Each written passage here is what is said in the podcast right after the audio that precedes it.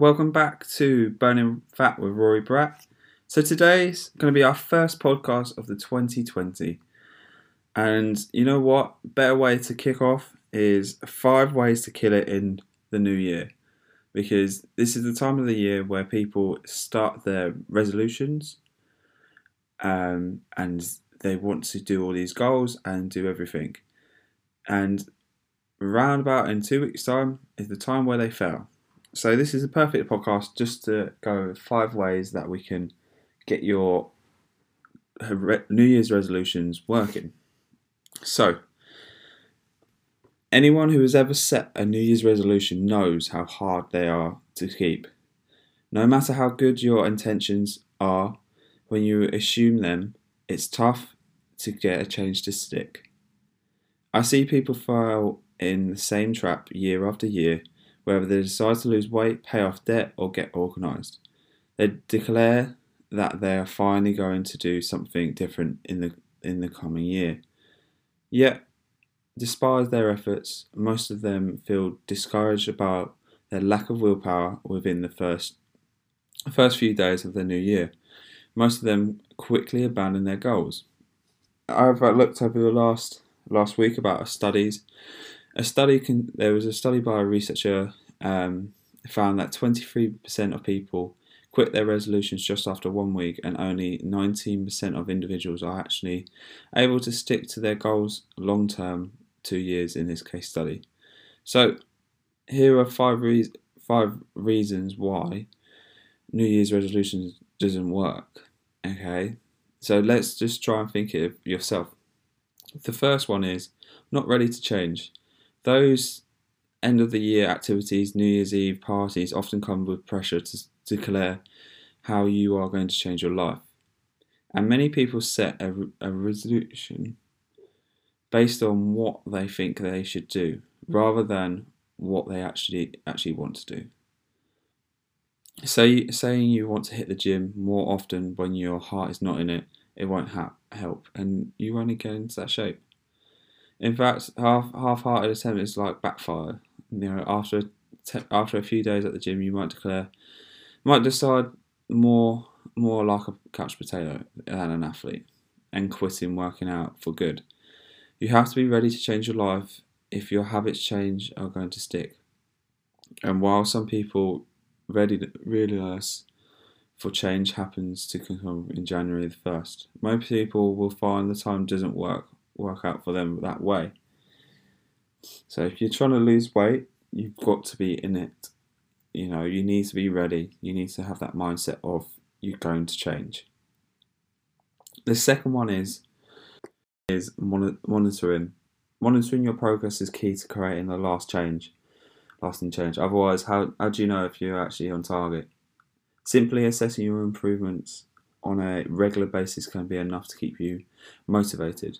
For example, I looked at another study in 2015 on the journal and found fitness apps that mo- motivate people to get more exercise. Tracking activity level can help people overcome barriers to exercise. So if you've got any apps that you want to use, try and use them. All the although excuses you have attempted to make might go out the window when you're mon- monitoring, mon- monitoring. Why do I keep saying that? Monitoring your progress. So wherever you're using an app that tracks your uh, your your your spending on how long you're running, or you know the ways you can monitor your steps you're taking. So try it out. You know, try and find some apps that you can use that will help you. You know, track your progress. The third one is lacking of planning. A little planning ahead goes a long way towards making a good habit stick. You have to answer the tough questions like, will I have, will I wake up early in the gym um, to go to the gym, or am I going to stick to a budget when my friends invite me out for dinner several nights per week? You know, these are challenges and solutions. You've got is you know finding the keys for long term success.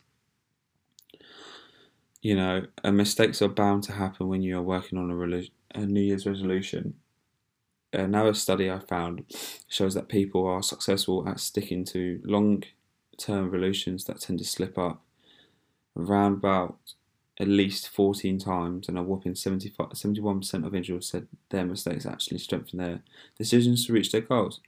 So, you know, if it doesn't happen first time, you know, keep going. Uh, planning ahead can help you figure out how you will recover from these mistakes, and that an important part of preventing any mistakes is from turning into a permanent failure, you know. So it's just about having a plan and, you know, making sure, you know, if you do fail, get back onto the plan, you know. You, Rome wasn't built in a day and there's probably mistakes that happened all the time. You just got to understand that you need to just take your time, have a plan. If it doesn't go right, you'll go. You try back again tomorrow, or you know, in a couple of hours. Um, the fourth fourth tip I would say is overconfident. While many people worry about the confident will of confidence will kill their change of reaching their goals, overconfident can be more demanding and push you into pressure. When you're convinced your goal is going to be too easy and you consider you're overqualified for the job, you'll likely find yourself unprepared and equip, equipped to face the reality of the situation. Change is hard, all and acknowledge that it's tough to delay. Uh, it's tough to delay and pushing yourself when you're tired. Saying it's going to be difficult to stay on track doesn't mean you you are weak. It means you are being realistic Rec- recognize that you have weak you have weaknesses that you are going to struggle with, and you'll be more more emotional preparing to meet your goals. Okay, so you've just got to, you know, if you are overconfident of that job or you know it's going to be easy, you've got to get into that fear bubble of you need to push yourself. You need to say, all right, I can do this. I might be over overqualified, but I can do it. And the fifth one is the final tip is not looking what has to be given up. This is what a lot of people, New Year's resolutions, people struggle with because they're not looking for what they want to have given up. They just say, oh, I'll do this.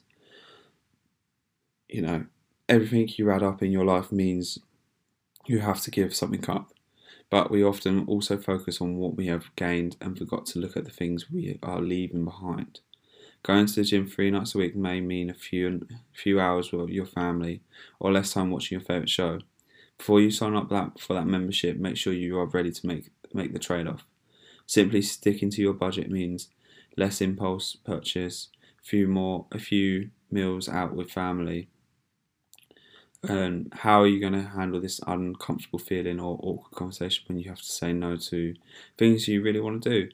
You know, before you commit to change your habits, recognize what you will gain from the new habits, and think about what think about what you need you will need to give up before you make them changes. Simply acknowledging this is ahead of time and developing a plan to deal with the change can help you remind remind you that it's worth the price that you're going to pay. Just because most New Year's resolutions fail doesn't mean your resolution can't last. If you're prepared for the realistic of the challenge and you're willing to put in the hard work to make it happen, you can make your resolution stick this year. So these are the five tips that we went through just a minute ago. I'll just recap over them.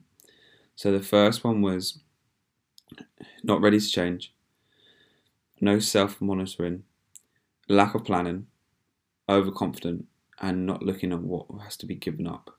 So these are the five New Year's resolutions that will help you this this summer or this year to be successful and then New Year's resolution goal to stand the whole year.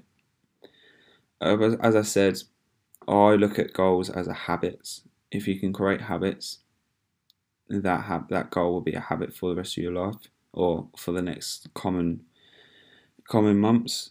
If you think of a goal and an end goal, and once you finish that goal, it will, you know, once you're over there, you'll lose that feeling of, all right, what's next?